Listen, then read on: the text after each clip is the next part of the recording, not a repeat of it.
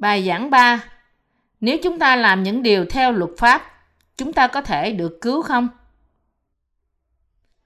Luca đoạn 10 câu 25 đến câu 30 Bây giờ, một thầy dạy luật đứng dậy hỏi, đặng thử Đức Chúa Giêsu rằng, Thưa Thầy, tôi phải làm gì để được hưởng sự sống đời đời? Ngài phán rằng, trong luật pháp có chép điều gì? Ngươi đọc gì trong đó? Thưa rằng, người phải hết lòng, hết linh hồn, hết sức, hết trí khôn mà kính mến Chúa là Đức Chúa Trời ngươi và yêu người lân cận như mình.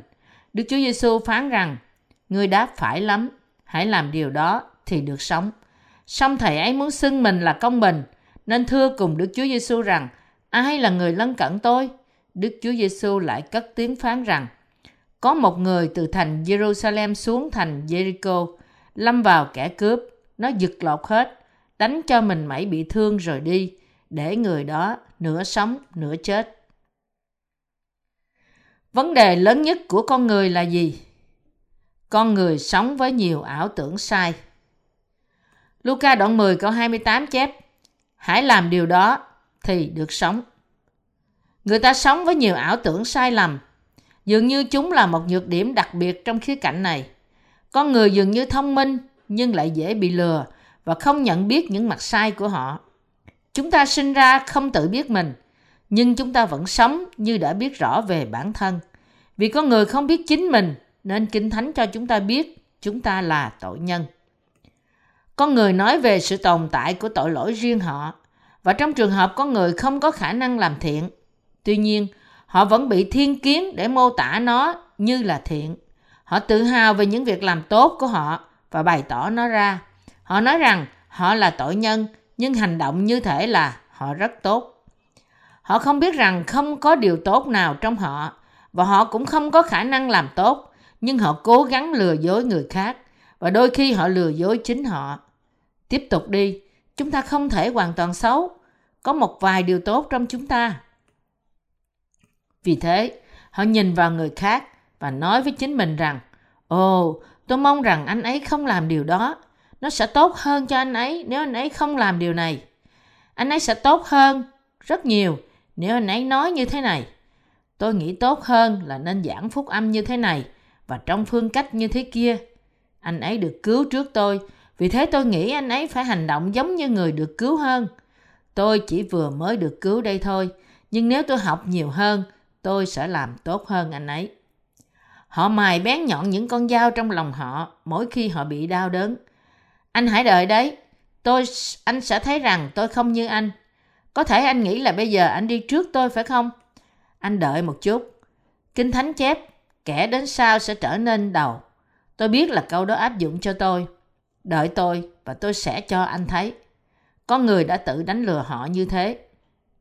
Mặc dù anh ta cũng sẽ làm những việc như thế, nếu anh ta ở trong vị trí của người khác, anh ta vẫn xét đoán họ. Khi anh ta đứng trên tòa giảng, bất thình lình anh ta nhận thấy mình nói lắp bắp bởi vì anh ta đã quá chú ý đến trang phục của anh ta. Khi được hỏi mọi người có khả năng để làm tốt không, hầu hết mọi người nói bằng môi miệng của họ là họ không thể. Nhưng trong thâm tâm của họ, họ đang theo ảo tưởng rằng chính họ có khả năng. Vì vậy, họ cố gắng cật lực để có được đạo đức tốt cho đến khi họ chết. Họ nghĩ rằng họ có sự tốt lành trong lòng để có thể làm điều tốt. Họ cũng nghĩ rằng chính họ cũng đã đủ tốt. Họ không quan tâm là đã được tái sanh bao lâu rồi. Ngay cả những người đạt đến một quá trình lớn trong việc phục vụ Đức Chúa Trời cũng nghĩ tôi có thể làm điều này điều khác cho Chúa. Nhưng nếu chúng ta để Đức Chúa Giêsu ra khỏi đời sống chúng ta, chúng ta có thể thật sự làm điều tốt không? Có điều tốt trong bản thân của con người không? Chúng ta có thể sống để làm điều thiện không? Con người không có khả năng làm thiện. Bất cứ khi nào con người cố gắng làm một cái gì đó theo ý riêng mình thì họ phạm tội.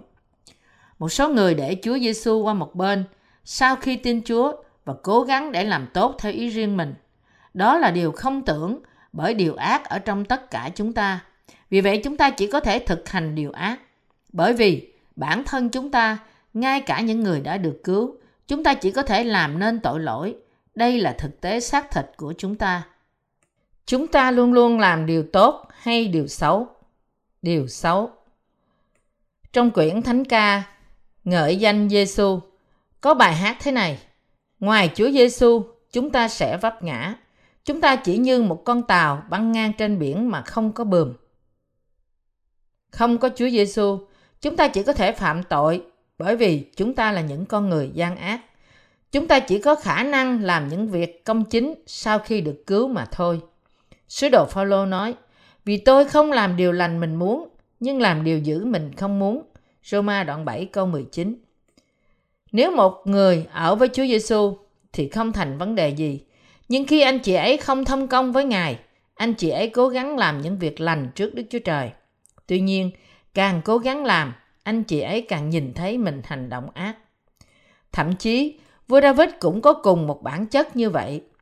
Khi nước của ông hòa bình và phồn vinh, một buổi tối, ông đi dạo chơi trên mái nhà. Ông thấy một hình ảnh cám dỗ và đã rơi vào sự ham thích tình dục. Ông giống cái gì khi đã quên Chúa? Ông ấy thật sự là một kẻ ác. Ông đã phạm tội tình dục với bác Seba và đã giết Ure, chồng của bà ấy, và đoạt vợ của hắn. Nhưng ông ấy không tự nhận thấy điều ác ở trong chính ông. Thay vào đó, ông ấy cố bào chữa cho hành động này của ông. Và một ngày kia, tiên tri Nathan đến cùng David mà rằng, trong một thành kia có hai người, người này giàu, còn người kia nghèo.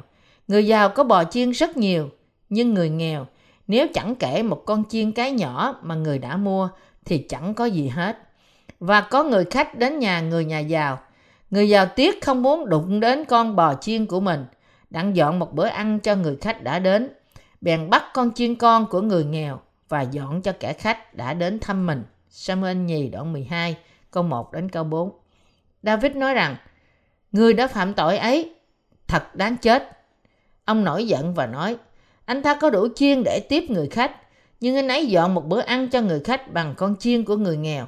Anh ấy đáng tội chết. Và Nathan nói rằng, vua là người đó. Nếu chúng ta không theo Chúa Giêsu và ở với Ngài để được tái sanh, chúng ta cũng làm điều ác như thế. Mọi người thường vẫn như thế, ngay cả người công chính. Chúng ta luôn luôn vấp phạm, làm điều ác khi không có Chúa Giêsu. Vì thế, chúng ta phải cảm ơn Chúa Giêsu đã cứu chúng ta và không quan tâm đến điều ác trong chúng ta. Tôi muốn nghĩ dưới bóng của thập giá là câu hát nói lên lòng của chúng ta nghỉ ngơi dưới bóng cứu chuộc của Đấng Christ.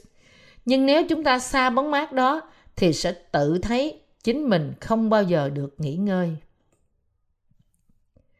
Đức Chúa Trời ban cho chúng ta sự công chính bởi đức tin trước khi có luật pháp. Cái nào có trước, đức tin hay luật pháp? đức tin. Sứ đồ Phaolô nói rằng Chúa đã ban cho chúng ta sự công chính bởi đức tin từ khi sáng thế. Ngài đã ban nó cho Adam và Eva, đến Cain và Abel, rồi đến Seth và Enoch, đến Noe, Abraham, Isaac và cuối cùng đến Gia Cớp và 12 người con của Gia Cớp. Ngay cả khi không có luật pháp, họ vẫn được xưng công chính trước Đức Chúa Trời qua đức tin của họ với lời của Ngài. Họ đã được ban phước và được ban cho sự an nghỉ thông qua đức tin trong lời Chúa. Thời gian qua đi, con cháu của Gia Cớp đã sống đời nô lệ dưới Egypto trong 400 năm bởi Joseph. Rồi Đức Chúa Trời dẫn họ ra khỏi và đi vào đất hứa Canaan bởi Môi-se. Tuy nhiên, trong 400 năm làm nô lệ, họ đã quên sự công chính nhờ đức tin. Vì thế, Đức Chúa Trời dẫn họ qua biển đỏ bởi phép lạ và dẫn họ vào đồng vắng. Rồi họ đến đồng vắng xin. Ngài ban cho họ luật pháp ở núi Sinai. Ngài ban cho họ 10 điều răn với 613 điều luật chi tiết. Đức Chúa Trời công bố, ta là Đức Chúa Trời của tổ phụ của ngươi, Đức Chúa Trời của Abraham, Đức Chúa Trời của Isaac và Đức Chúa Trời của Gia Cớp. Hãy để môi xe lên núi Sinai và ta sẽ truyền luật pháp cho. Chúa đã ban luật pháp cho dân Israel. Ngài ban cho họ luật pháp để họ biết tội. Roma đoạn 3 câu 20. Và luật pháp bày tỏ cho họ biết Chúa thích gì và ghét gì để bày tỏ sự công chính, công nghĩa và thánh khiết của Ngài. Dân sự Israel đã làm nô lệ trong xứ Egypto 400 năm, đã vượt qua biển đỏ. Họ chưa bao giờ gặp Đức Chúa Trời của Abraham, Đức Chúa Trời của Isaac, Đức Chúa Trời của Gia Cớp. Họ không biết Ngài. Và trong khi họ sống như những nô lệ trong 400 năm, họ đã quên sự công chính của Đức Chúa Trời. Trong lúc đó, họ không có lãnh đạo. Gia Cớp và Joseph là lãnh đạo của họ, nhưng đã chết. Dường như Joseph bị thất bại trong việc truyền đức tin cho những người con của ông là Manasseh và Ephraim. Vì thế, họ cần phải tìm kiếm lại Đức Chúa Trời của họ một lần nữa và phải gặp Ngài vì họ đã quên sự công chính của Ngài. Chúng ta phải giữ trong trí rằng trước hết Đức Chúa Trời đã ban cho họ sự công chính bởi đức tin và rồi mới ban cho họ luật pháp. Sau đó thì họ đã quên đi đức tin. Ngài ban cho họ luật pháp để họ quay trở lại với Ngài. Để cứu dân Israel, làm cho họ thành dân của Ngài, dân của Abraham, Ngài truyền cho họ phải cắt bì. Mục đích của Ngài trong sự kêu gọi họ trước nhất là để cho họ biết rằng Ngài hiện hữu bởi sự thành lập luật pháp. Và thứ hai là để họ biết rằng họ là tội nhân trước Ngài. Đức Chúa Trời muốn cho họ đến trước Ngài và trở nên dân sự của Ngài bởi sự cứu chuộc thông qua của lễ chuộc tội mà Ngài ban cho họ và Ngài làm cho họ thành dân sự của Ngài. Dân Israel được cứu chuộc thông qua hệ thống tế lễ của luật pháp bởi niềm tin vào đấng Messiah mà là đấng đã đến, sẽ đến. Nhưng hệ thống của thầy tế lễ này đã mất dần theo thời gian. Chúng ta hãy xem đó là khi nào. Trong Luca đoạn 10 câu 25 chép rằng, một thầy dạy luật đứng dậy, hỏi đặng thử Đức Chúa Giêsu. Thầy dạy luật này là người Pharisee. Người Pharisee là người bảo thủ, nhưng cố sống theo lời Chúa. Họ đã là người trước hết cố gắng bảo vệ đất nước của họ và sau đó sống theo luật của Chúa. Có những người cũng cuồng tín. Họ là những người rất mạnh mẽ và họ có khuynh hướng nhờ vào nền dân chủ để đạt đến khải tượng của họ là nền độc lập của Israel từ Roma. Chúa Giêsu đã muốn gặp ai? Tội nhân không người chăng? Ngày nay cũng có những tôn giáo giống như thế. Họ dẫn đến phong trào xã hội bằng khẩu hiệu như là hãy cứu vớt các người bị đàn áp trên thế giới. Họ tin rằng Chúa đến để cứu vớt các người nghèo và các người bị đàn áp. Vì thế, họ học thần học ở trường thần học và tham gia vào chính trị, cố gắng giải phóng những người bị đàn áp trong mọi lĩnh vực xã hội. Nhưng có những người bảo thủ, họ chủ trương như thế này. Chúng ta hãy sống thánh khiết, theo luật khoan dung, sống theo luật pháp, sống bởi lời Chúa. Nhưng họ không thấy được ý nghĩa thật sự của luật pháp. Họ cố gắng sống theo ý nghĩa đen của luật pháp, nhưng họ không nhận sự khải thị thánh của luật pháp. Vì thế, chúng ta có thể nói rằng không có tiên tri, không có đầy tớ Đức Chúa Trời trong suốt 400 năm trước Đấng Christ. Họ trở nên đầy tớ, bầy chiên, không có người chăn. Họ không có luật pháp, cũng không có người lãnh đạo. Đức Chúa Trời đã không bày tỏ chính mình Ngài qua những lãnh đạo tôn giáo đạo đức giả của thời bấy giờ. Đất nước trở thành thuộc địa của đế quốc La Mã. Vì thế, Chúa Giêsu nói với những người dân Israel khi họ theo Ngài trong đồng vắng rằng Ngài không để họ ra đi trong cơn đói. Ngài thương xót họ như bầy chiên không người chăn bởi vì có nhiều người chịu khổ trong thời gian ấy. Các thầy dạy luật và những người khác trong các vị trí như vậy về cơ bản là những người được giao cho những đặc quyền. Những người Pharisee là dòng dõi chính thống của dân Do Thái. Họ rất tự hào. Thầy dạy luật này hỏi Chúa trong Luca đoạn 10 câu 25 rằng Tôi phải làm gì để được hưởng sự sống đời đời? Dường như ông nghĩ rằng trong dân Israel không có ai tốt hơn mình cả. Vì vậy, thầy dạy luật là người chưa được cứu chuộc đã hỏi thử Ngài tôi phải làm gì để được hưởng sự sống đời đời? Thầy dạy luật này phản ảnh đời sống của chúng ta. Người ấy hỏi Chúa, tôi phải làm gì để được hưởng sự sống đời đời? Chúa trả lời rằng, trong luật pháp có chép điều gì? Ngươi đọc gì trong đó? Ông trả lời, ngươi phải hết lòng, hết linh hồn, hết sức, hết trí mà kính mến Chúa là Đức Chúa Trời ngươi. Và yêu người lân cận như mình. Chúa nói, đúng, hãy làm điều đó thì được sống.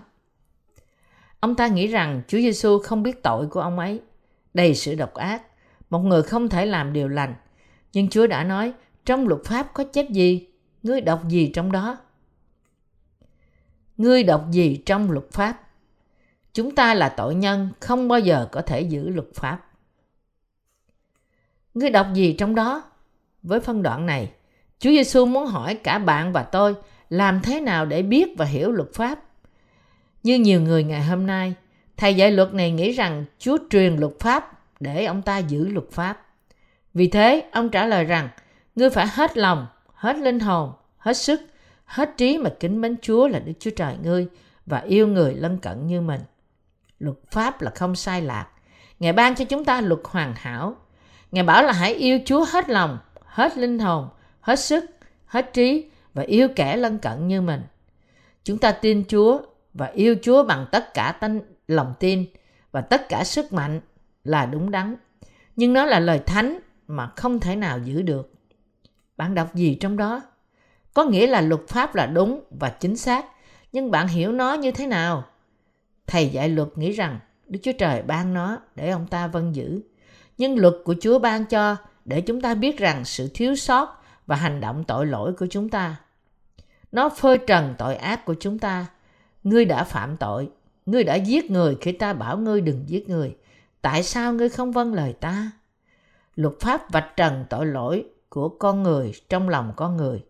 Ví dụ, trên đường đi, tôi thấy một quả dưa chín trong đồng. Đức Chúa Trời cảnh báo tôi bởi luật pháp là đừng hái trộm những quả dưa chín này để ăn. Nếu con hái thì sẽ làm xấu hổ ta. Vâng, thưa cha.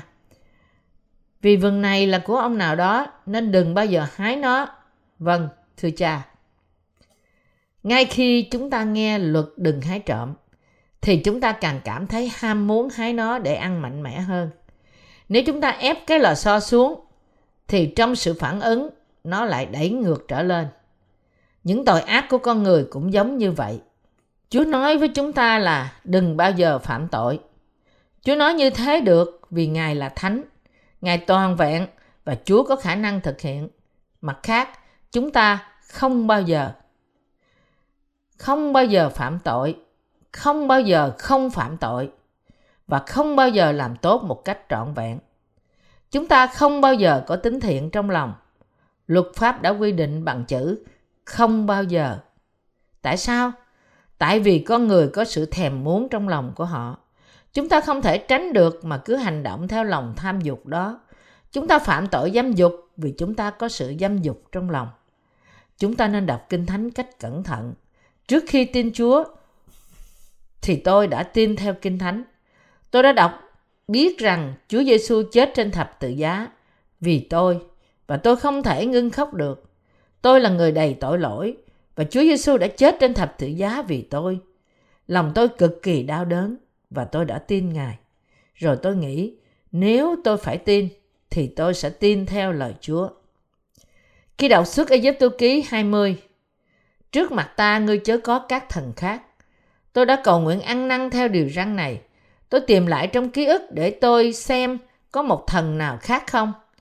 Tôi đã có từng cầu danh Ngài cách vô nghĩa hoặc là tôi đã từng cúi xuống trước thần nào khác không? Tôi nhận ra rằng tôi đã từng cúi xuống trước các thần khác nhiều lần trong cách thờ lại tổ tiên. Tôi đã phạm tội thần khác, thờ thần khác. Vì vậy, tôi đã cầu nguyện ăn năn. Lạy Chúa, con đã thờ lại những tượng thần. Con phải bị phán xét vì tội này lại Chúa tha thứ tội cho con. Con sẽ không bao giờ làm như thế. Thế đấy, một tội có vẻ đã được thông qua như vậy. Sau đó, tôi thử nhớ ra rằng đã bao giờ tôi làm danh Chúa trở thành vô ích hay không? Tôi nhớ lại, khi tôi tin Chúa thì tôi đã hút thuốc lá. Có người nói với tôi, hút thuốc lá bạn không thấy xấu hổ đối với Chúa à? Làm sao cơ đốc nhân mà hút thuốc lá được? Điều đó cũng giống như việc làm danh Chúa thành vô ích phải không? Vì thế, tôi cầu nguyện, Chúa ơi, con đã làm danh Chúa trở thành vô ích. Lạy Chúa tha thứ cho con. Con sẽ không hút thuốc lá nữa. Vì vậy, tôi cố gắng bỏ hút thuốc lá. Nhưng mà tôi vẫn, cũng vẫn tiếp tục.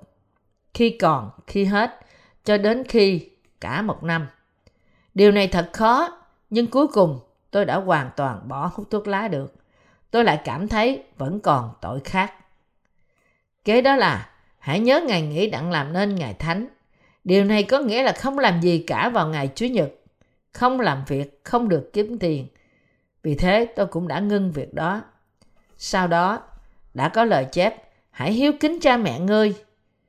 Khi đi xa tôi đã kính trọng họ, nhưng họ là nguyên nhân gây ra những nỗi đau lòng khi tôi gần họ. Lạy Chúa, con có tội với Ngài. Lạy Chúa tha thứ cho con. Tôi cầu nguyện ăn năn. Nhưng tôi đã không thể tôn kính bố mẹ được nữa vì họ đã qua đời rồi. Tôi có thể làm gì đây? Xin Chúa tha thứ cho kẻ tội nhân vô dụng này. Ngài đã chết trên thập tự giá vì con. Thật, tôi cảm ơn Ngài biết bao. Như vừa nói, tôi đã thấy mình cứ lần lượt phạm từng tội một.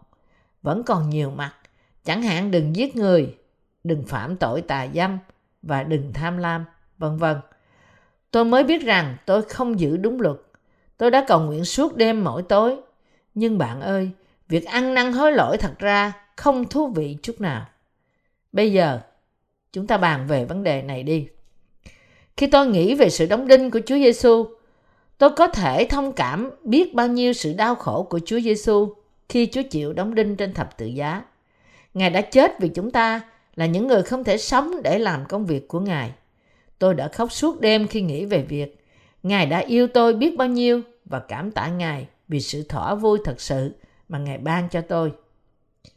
Năm đầu tiên tôi đi nhà thờ theo thông lệ thật dễ dàng. Nhưng hai năm sau đó thì lại trở thành khó khăn hơn cho tôi để kêu khóc trong sự ăn năn, bởi vì tôi phải suy nghĩ nhiều hơn để dòng nước mắt đã khô cạn lại tuôn chảy như trước đây tôi thường làm. Khi nước mắt không còn, tôi thường đi lên núi cầu nguyện và kiên ăn ba ngày.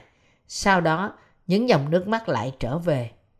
Tôi đã ướt đẫm trong những dòng nước mắt của tôi. Tôi trở lại với cuộc sống xã hội và đã khóc lóc trong nhà thờ. Những người xung quanh tôi nói, bạn sẽ được thánh khiết hơn khi bạn lên núi cầu nguyện. Nhưng rồi những giọt nước mắt khô đi, nó trở lại thật khó khăn. Vào năm thứ ba, tôi đã nghĩ về những việc sai mà tôi đã làm cho người bạn trong hội thánh của tôi và lại khóc.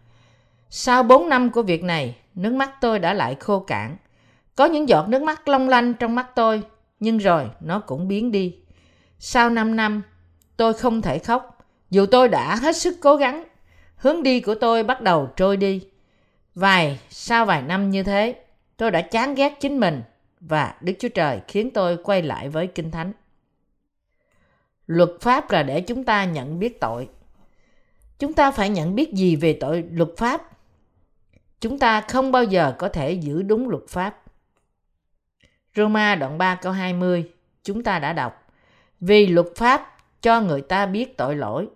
Trước tiên, tôi đã nhận định rằng đó là sứ điệp cá nhân của sứ đồ Phaolô. Tôi chỉ tin những lời mà tôi chọn lựa. Nhưng khi nước mắt khô đi, tôi không thể duy trì đời sống đức tin tôn giáo của mình. Vì thế, tôi lại phạm tội và nhận ra tôi có tội trong lòng mình. Và như thế, tôi không thể sống đúng theo luật pháp. Tôi không thể cưu mang nó, nhưng tôi không thể loại bỏ luật pháp vì tôi tin rằng nó được ban cho để làm theo. Cuối cùng, tôi trở thành một thầy dạy luật giống như những thầy dạy luật trong Kinh Thánh.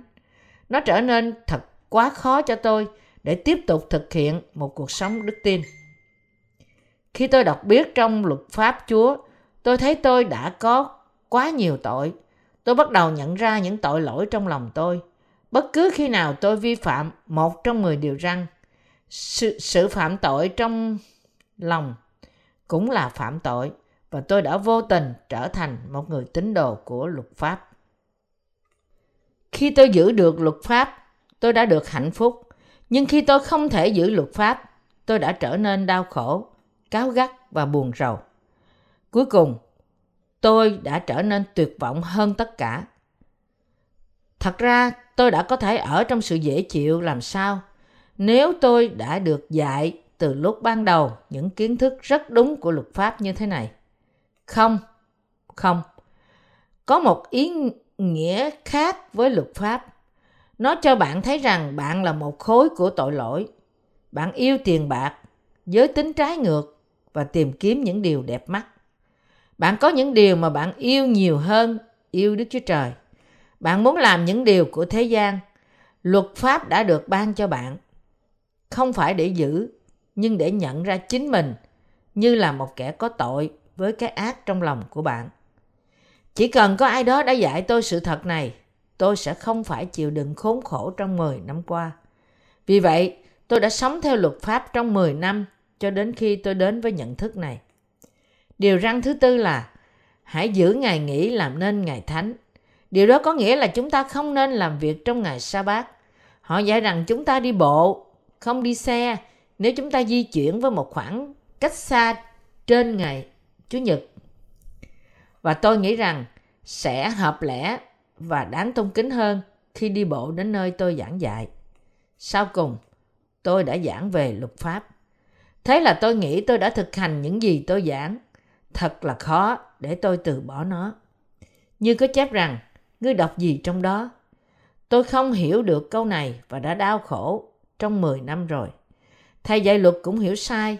Thầy dạy luật đã nghĩ rằng nếu mình vâng giữ luật pháp và sống cách cẩn thận thì được Đức Chúa Trời ban phước. Nhưng Chúa Giêsu nói thầy dạy luật này. Ngươi đọc gì trong đó? Người đàn ông trả lời theo đức tin hợp pháp của ông ta. Ngài nói với người đàn ông, đúng, ngươi trả lời đúng.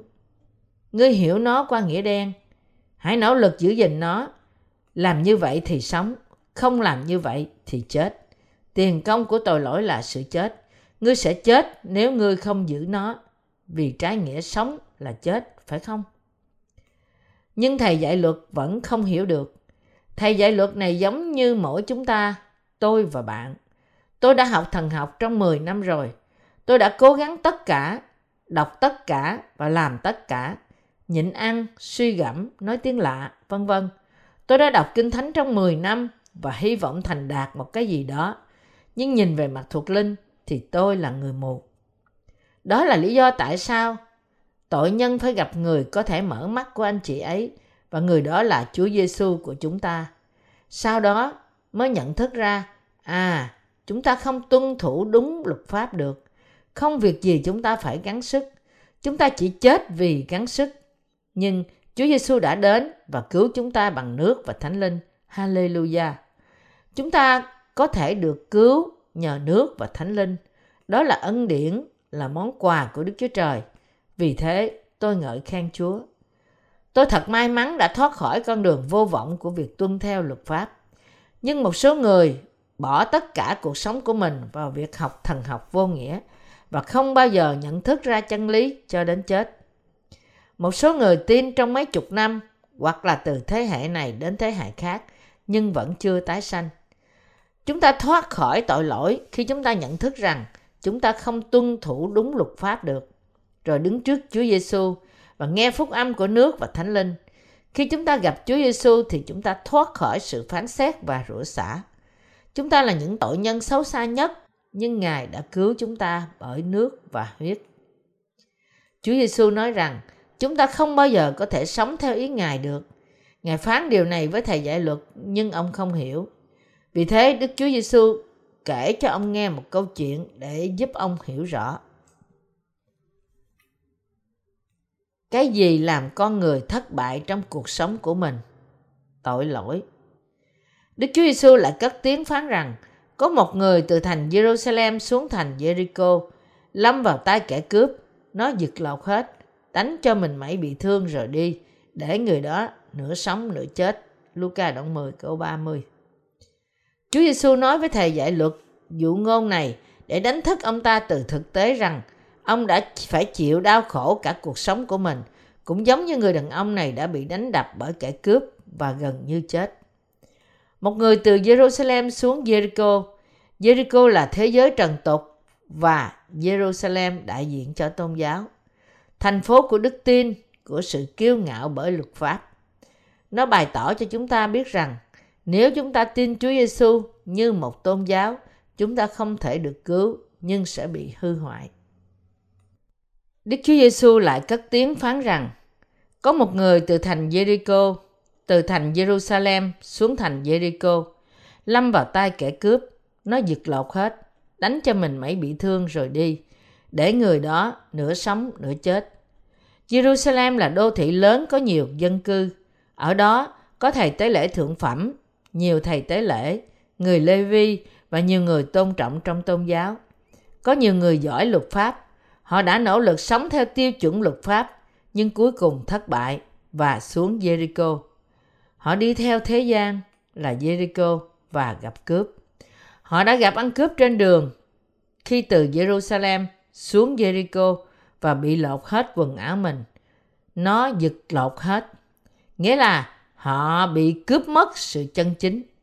Chúng ta không thể sống theo luật thánh được. Paulo nói theo Roma đoạn 7 câu 19 là Vì tôi không làm điều lành mình muốn, nhưng làm điều dữ mình không muốn ví bằng tôi làm điều mình không muốn, ấy chẳng phải là tôi làm theo điều đó nữa, nhưng là tội lỗi ở trong tôi vậy. Tôi mong tôi có thể làm điều tốt và sống trong lời Ngài, nhưng trong lòng của con người là những ác tưởng, sự dâm dục, trộm cướp, giết người, tà dâm, tham lam, hung ác, gian dối, hoang đàn, con mắt ganh đố, lộng ngôn, kiêu ngạo, điên cuồng. Hết thải những điều xấu ấy ra từ trong lòng thì làm sao dơ dái người. Vì chúng ở trong lòng chúng ta và phát sinh ra mãi. Chúng ta làm những gì không nên làm và chúng ta không làm những gì nên làm. Chúng ta luôn luôn lặp lại tội lỗi ấy trong lòng ta. Việc ma quỷ phải làm là việc thúc đẩy chúng ta phạm tội. Tội lỗi ở trong lòng của con người. Chúng ta có thể sống theo luật pháp không? Không. Mát đoạn 7 câu 18 chép Chẳng sự gì từ người, từ ngoài ngươi vào trong có thể làm dơ dái người được. Nhưng sự gì từ trong người ra, đó là sự làm dơ dái người. Chúa Giêsu nói với chúng ta rằng có tư tưởng ác, tà dâm, thông dâm, giết người, trộm cướp, tham muốn, ác độc, lừa dối, dâm loạn, con mắt ganh ghét, phỉ bán, kiêu ngạo và ngu dốt trong lòng người. Tất cả chúng ta đều có tội giết người trong lòng. Không có ai không giết người. Người mẹ hét lên với con mình, đừng, đừng làm như vậy. Mẹ đã nói là đừng làm như vậy. Khủng khiếp. Mẹ đã nói nhiều lần như vậy rồi mà. Nếu mày làm như vậy nữa, tao giết mày bây giờ. Đó là tội giết người. Bạn có thể giết con của mình trong tư tưởng bằng những lời lẽ thiếu suy xét của bạn. Con của chúng ta phải được sống bởi vì chúng sẽ chống rời xa chúng ta thôi. Nhưng nếu chúng ta đổ sự tức giận trên chúng, có lẽ chúng ta đã giết chúng. Thỉnh thoảng chúng ta ân hận. Chúa ơi, tại sao con làm như vậy? Sau khi đánh con, thì chúng ta tìm thấy vết thâm tím và nghĩ rằng có lẽ mình điên nên mới làm việc đó. Chúng ta có thể không làm, nhưng rồi đã làm như vậy vì có tội giết người trong lòng chúng ta. Vì vậy, tôi làm điều mình không muốn, nghĩa là chúng ta làm điều ác vì chúng ta là kẻ ác rồi và thật dễ dàng để ma quỷ cám dỗ chúng ta phạm tội. Có một câu chuyện, có một người chưa được cứu chuộc ở trong một túp liều trong 10 năm, chỉ nhìn vào vách nhà và suy gẫm như nhà sư sung Chun, một thầy tu nổi tiếng của Đại Hàn. Trong khi chỉ ngồi nhìn vào vách tường thì tốt, nhưng phải có người nào đó đưa thức ăn đến và cất đồ bẩn đi. Rồi ông ta phải tiếp xúc với người khác nếu người đó là đàn ông thì không có vấn đề gì. Nhưng ông ta, nhưng chúng ta hãy giả sử người ấy là một phụ nữ xinh đẹp. Nếu tình cờ ông ta thấy cô ấy, tất cả thời gian tịnh thiền của ông ta trở thành vô nghĩa. Ông ta nghĩ, ta sẽ không phạm tội tà dâm, ta có nó trong lòng. Ta phải xóa khỏi ta, ta phải quăng nó ra xa, không, ra khỏi trí của ta. Nhưng cách giải quyết của ông ta như khói bay đi khi ông ta nhìn thấy cô ấy. Sau khi cô ta rời khỏi, ông ta nhìn lại lòng mình. Mười năm khó nhọc trở thành vô nghĩa. Tất cả giờ chỉ là con số không. Thật là đơn giản để ma quỷ cất đi sự công chính của con người. Tất cả những gì Satan làm là cho anh chị ấy một kết thúc nhẹ. Khi con người chiến đấu với tội lỗi thì chưa được cứu chuộc. Anh chị ấy chỉ rơi vào tội mà thôi. Một người trung tín dân một phần mười mỗi Chủ nhật, kiên ăn 40 ngày, 100 ngày cầu nguyện sáng sớm, vân vân. Nhưng Satan cám dỗ và lừa anh chị ấy với những cái tốt đẹp trong cuộc sống. Tôi muốn giao bạn chức quan trọng ở công ty, nhưng bạn là cơ đốc nhân và bạn không làm việc được vào ngày Chủ nhật phải không? Đó là một quan niệm tuyệt vời.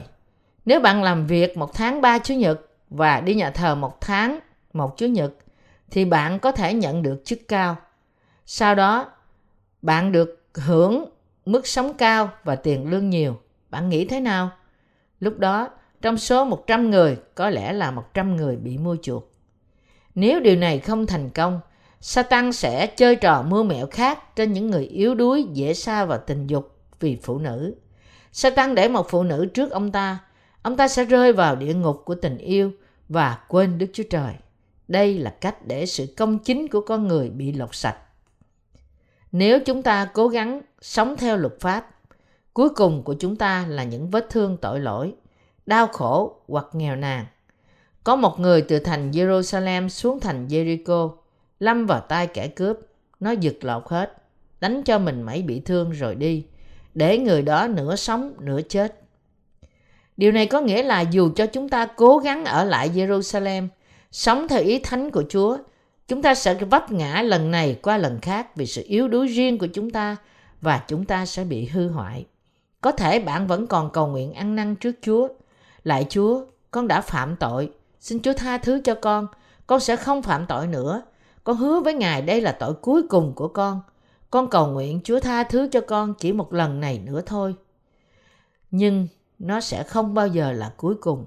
Con người sống trên thế gian này không thể không phạm tội. Chúng ta có thể tránh né được vài lần, nhưng không thể không tái phạm tội.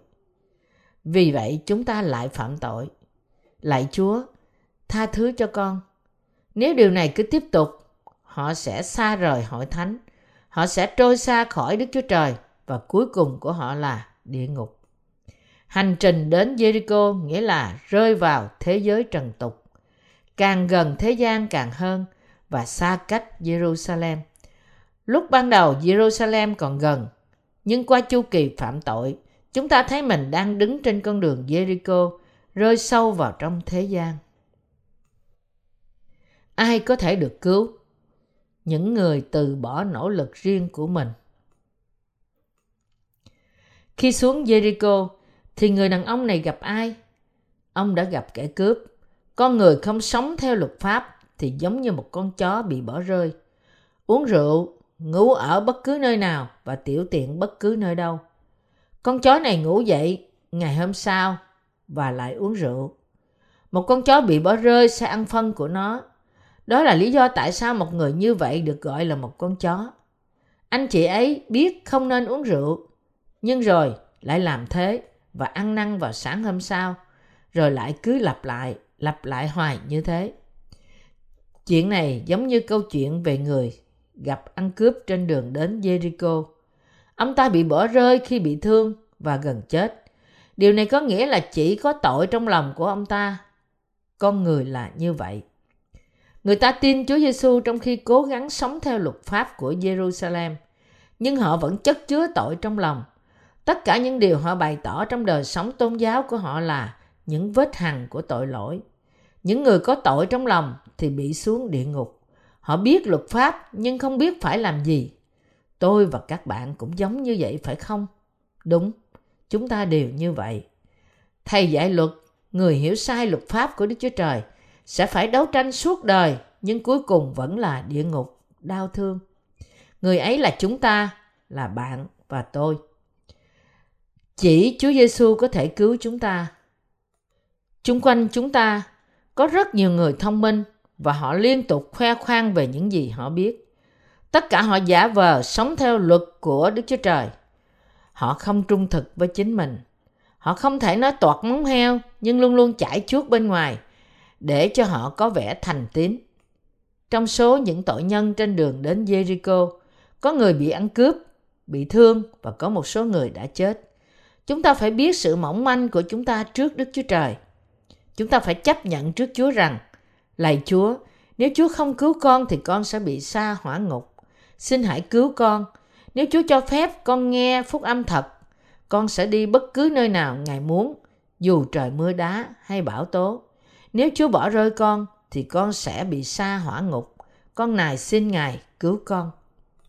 Chỉ những ai biết mình bị sa hỏa ngục, từ bỏ sự cố gắng của riêng mình và bám lấy Chúa, họ là những người được cứu. Chúng ta không bao giờ được cứu bởi những cố gắng riêng của chúng ta. Chúng ta phải biết chúng ta giống như người rơi vào tay kẻ cướp.